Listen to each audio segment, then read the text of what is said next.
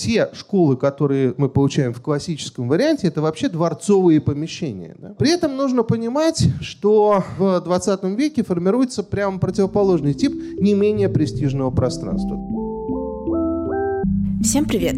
Это менеджер подкастов Института Стрелка Альбина Хатова, и я рада вам сообщить, что Стрелка подкаст возвращается с летних каникул. В новом выпуске Григорий Ревзин рассказывает о ценности школьных пространств.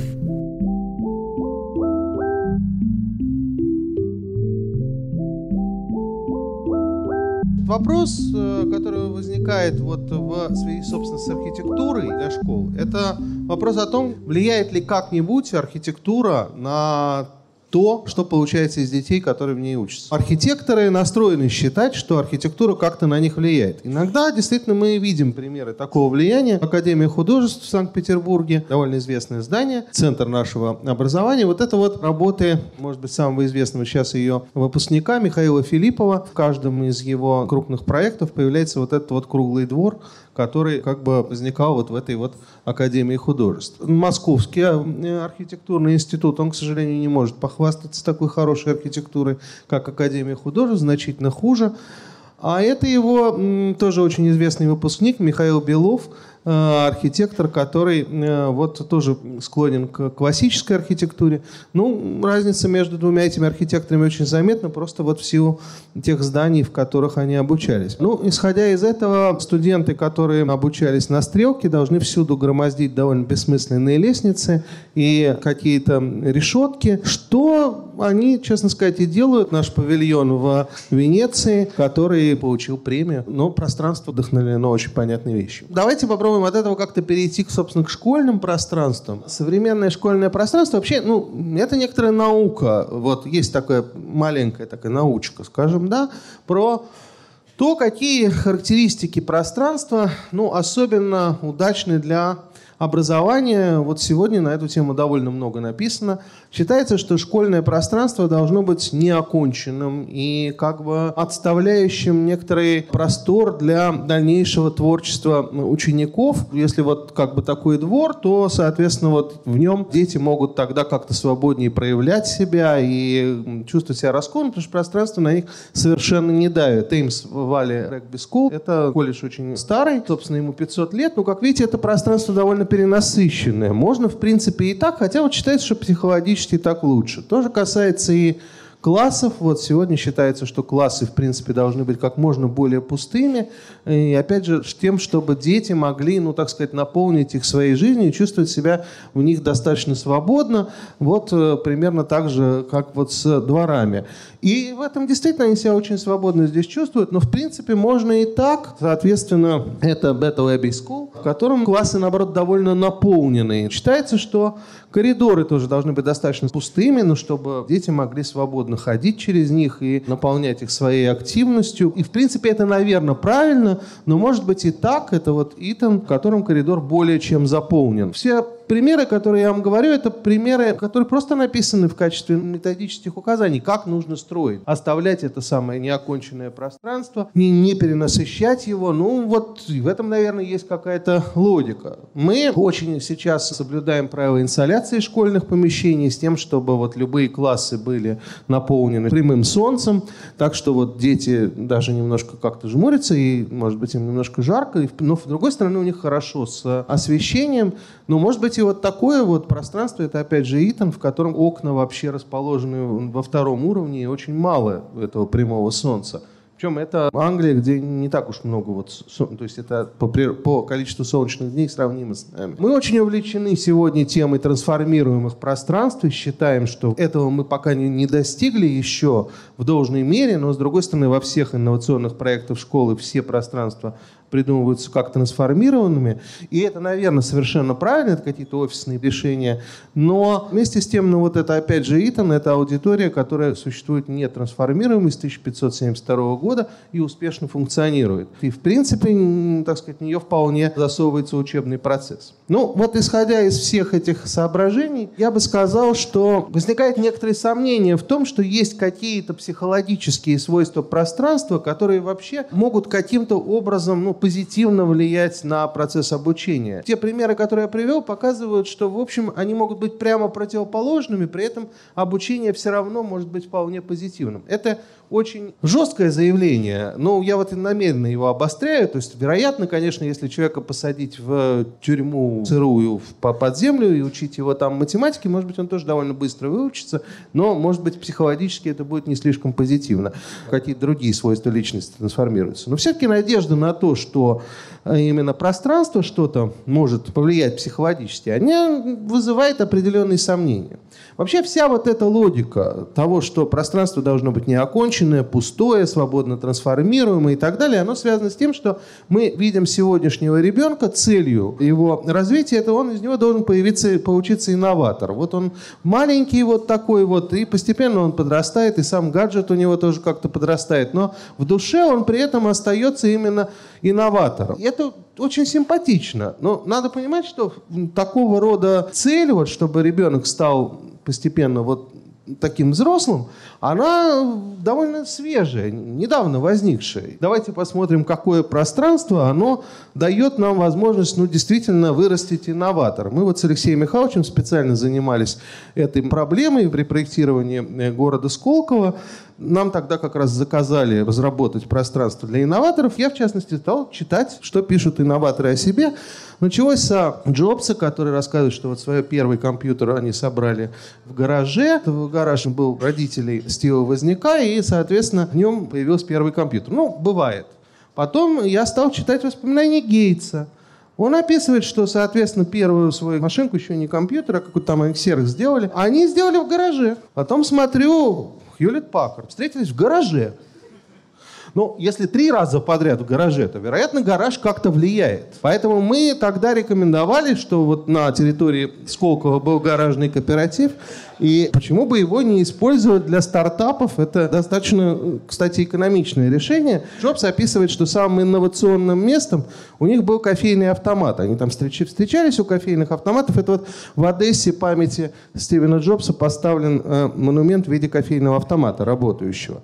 Ну и поскольку у нас в гаражах больше как-то предаются алкоголизации, чем кофе пьют, то если это пространство дополнить кофейными автоматами, возникнет очень такой ну, яркий пример инновационного пространства. Но вместе с тем, если попытаться вспомнить, что у нас возникало как инновационное пространство, это пространство МГУ то прямо скажем, сходство очень небольшое. При том, что, ну, казалось бы, это уж совсем подавляющее всякую инновационную деятельность пространство. Оно тоталитарное, оно абсолютно с четкими характеристиками. Вам приписано, куда идти, у вас просто перспектива на всю жизнь. И в конце такое вот сидит, и как бы, ну, ну все понятно, в общем. Кем ты должен стать, куда идти, налево-направо не уйдешь.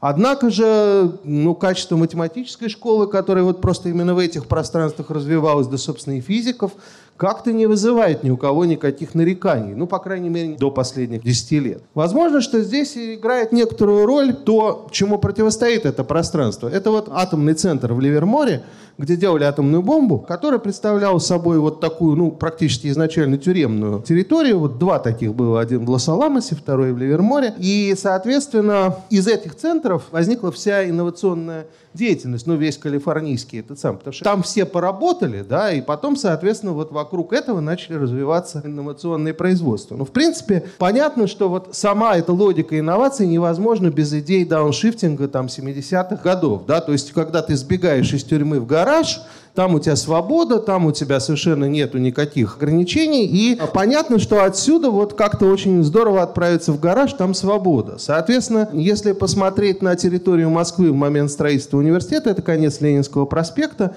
то, честно сказать, возможности для дауншифтинга здесь нулевые. То есть как бы ты уже на месте. И наоборот, возникают какие-то другие стратегии. Вот это довольно важный момент, хотя он довольно комично изложен. Тут очень важным является социальный статус пространства в котором, собственно, оказывается вот эта вот э, инновационная деятельность. Не психологический, а именно социальный. Из несвободы в свободу. Или наоборот, из такой ситуации вот в этот замечательный такой американский небоскреб.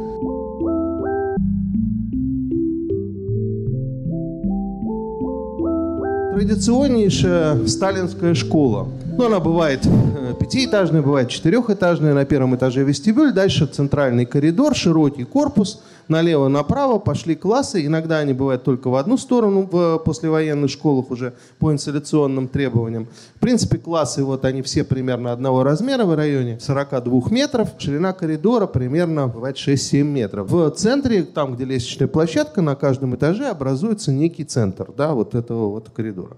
Откуда взят тип изделия. Это очень смешное сооружение. Вилла Карлотта на озере Кома. Типовая практически вилла 17 века. У этой несколько специфическая судьба. Дело в том, что ее подарили в качестве приданного вот этой вот самой Карлоте. Она вышла замуж и через 9 месяцев умерла от родов. Вся эта вилла была превращена, ну, некоторым образом в память о ней. И вот об этой истории, как она вот вышла замуж, умерла, и поэтому эта вилла, она очень часто сдается для свадеб, очень популярное место, видимо, как такой ну, удачный пример. Структура этой виллы. Первый этаж – это вестибюль. Тут э, он весь целиком был оформлен Тарвальценом, и там есть, соответственно, Амур и Психея, ну и как бы разнообразные ее благородные свойства. Второй и третий этаж – это ровно такие же широкие коридоры и ровно такие же залы, которые, собственно, являются спальней, это могут быть комнаты и так далее. Вот по структуре это просто та же самая сталинская школа. Они берут в качестве образца просто дворец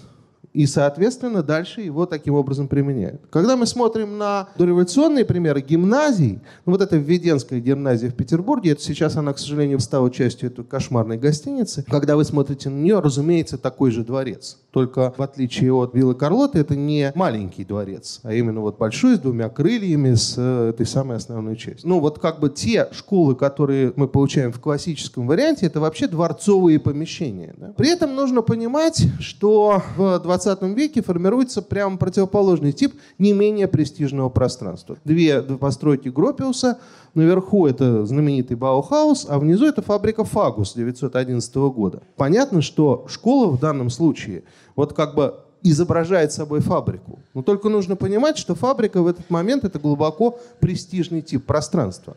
Это символ прогресса, символ богатства вообще-то, символ новых технологий и символ некоторой надежды человечества. Да? И в этот момент это не то, что школа была дворцом, а стала фабрикой. Она поменяла из одного престижного типа в другой. И здесь нет никакого, ну, так сказать, специального ухудшения. Советская школа, разумеется, это школа-завод, школа-фабрика. И она выстроена ровно в этой логике. Вот с 60-х, 70-х годов там поменялось несколько типов, но сама по себе вот это вот самая наша лучшая, это Энка. Но это, конечно, по структуре просто такое вполне себе фабричное здание, когда школа представляет собой конвейер, и изделия в виде ребенка, заходя вот в каждую очередную комнату, там, и пройдя это 10 лет, вот этот вот круг выходит уже готовым рабочим советским человеком. Ну, то есть как бы эта болванка заточена и доведена до правильного исполнения. Но не надо думать при этом, что это что-то глубоко непрестижное. Надо понимать, что эта школа существует вот в таком районе. Как бы его выражение и его концентрация. Да? Весь мир таким образом устроен, и она очень хорошо в этот самый район вписывается. Ну, в советское время это как бы, то есть в советской ситуации это что-то подчеркнуто эгалитарное, но не надо думать, что роскошное в этот момент выглядит иначе. Но это всем известный Шоденхаус. Ле Корбюзье, это выстроено для индийского олигарха, но вообще говоря, эта вилла индийского олигарха выглядит ровно так же. Это вполне себе престижный тип здания. Ну, можно посмотреть на какие-то соседние примеры. Училище Штиглица в Петербурге, которое представляет собой такой тип учебного заведения специального, да, но, то есть у нас таких не построено было гимназий. Но это только, ну, у нас просто их не успели построить. У нас довольно много, правда, такого построено вот с центральным атриумным залом, перекрытым стеклянными сводами. У нас построены технологические институты, инженерный институт. Вот в Таганроге очень известный такой институт вот с этим вот центральным атриумом. Откуда берется это пространство. Но опять же, просто из престижных... Да, но, кстати, вот а в Берлине вот сейчас это университет искусств, а изначально это гимназия. И вот она внутри имеет такой вот зал уже просто как гимназический. Откуда берутся эти пространства? Ну, это просто престижные пространства 19 века. Их два. Это торговые пространства, вот как ГУМ, или музейные пространства. Вот это новый тип ну, то, что в искусствоведческой литературе называется «дом для вещи», 19 век вот его открывает, это магазин и музей, и это новые жанры. Вот они переходят в учебное пространство. То есть учебное пространство – это просто престижный в тот момент социальный тип. Ну, понятно, что в Средневековье это монастырь. Соответственно, вопрос проектирования сегодняшнего школьного пространства – это всего лишь вопрос определения того, что такое сегодня престижный социальный тип пространства. На самом деле это довольно простой сюжет. После вот модернистского пространства, это произошло во всем мире, возникло два способа от него убежать. Один способ – это здание аттракцион, это здание, соответственно, на Лондонской Олимпиаде, которое запомнилось как самое бессмысленное здание аттракцион, когда-либо возведен, потому что у него вообще нет функции, но очень но очень аттракцион. То есть свои функции аттракциона он прекрасно выполнил. И другой вариант – это исторический город. Исторический город – другой вариант притягательного города. Два типа престижного пространства – аттракцион и город. И когда мы смотрим на то, что происходит в сегодняшних школах, то мы видим, что школы, ну вот э, оба примера сингапурских, либо она делается школа как улица, просто как перекресток двух улиц. И, соответственно, другой вариант это городская площадь. Вот городская площадь, которая является как раз многофункциональным, свободным, совершенно непредсказуемым пространством, где вы можете ну, предаваться любой активности. Мы сейчас с вами находимся на городской площади, кто-то сидит, кто-то лекцию читает, кто-то ест, кто-то курит, ну, то есть совершенно свободные, у каждого свой учебный план, что называется. Это как раз то пространство, которое как бы предоставляет вам возможность вести себя очень свободно. На самом деле, как бы сама эта свобода, ну как, это просто тип социального престижа. Да? Если бы на площадях мы все маршировали, новые школы не выглядели бы как площади, да? и никто бы не делал эти атриумы. И если мы смотрим вот это вот, так сказать, самая модная на сегодняшний день школа, это Эвелин Грейс Академика, как раз та часть ее, которую построила Заха Хадид, и открылась это в прошлом году, это та часть ее, которая средняя школа. Вы видите, что это здание соединяет в себе просто две черты. Это одновременно и школа-город, и школа-аттракцион. То есть вы видите структуру абсолютно городскую, здания, которые друг друга входят, друг друга заходят. И, соответственно, вместе с тем формы этих зданий иначе как аттракционом не назовешь. То есть никакого в них смысла, кроме вычурности, в общем-то, нету. Сам я учился в первый гуманитарный корпус Московского университета, в связи с чем, наверное, мое мышление приобрело некоторую прямоугольность. И мне кажется, что общая структура школьного здания выглядит примерно так. В средние века престижным типом является монастырь, школа, которая ему соответствует, это колледж, а поучиться у него должен богослов. В новое время престижным зданием является дворец, школа это гимназия, а поучиться из нее должен джентльмен. В XIX веке вот престижным зданием является музей или пассаж. Школа – это вот художественно-коммерческое училище. Поучиться из него должен человек буржуазной профессии. Например, архитектор, юрист. Соответственно, в XX веке престижным типом здания является завод. Значит, соответственно, школа, которая ему соответствует, это вот модернистская школа, и выучить там должен рабочий инженер, синий воротничок. Ну и вот эта новая школа, престижным типом пространства является город, город-аттракцион. Соответственно, современная школа это школа-город, а получиться из нее должен New Citizen, что не очень знаю, как обозначить Дмитрия Анатольевича Медведева, который вот выполнял эту роль у меня в э, презентации. На сегодня все. Ставьте нам лайки, пишите отзывы и делитесь этим подкастом. Нам очень важны ваша обратная связь и отклики. Спасибо, что послушали этот выпуск, и до скорого.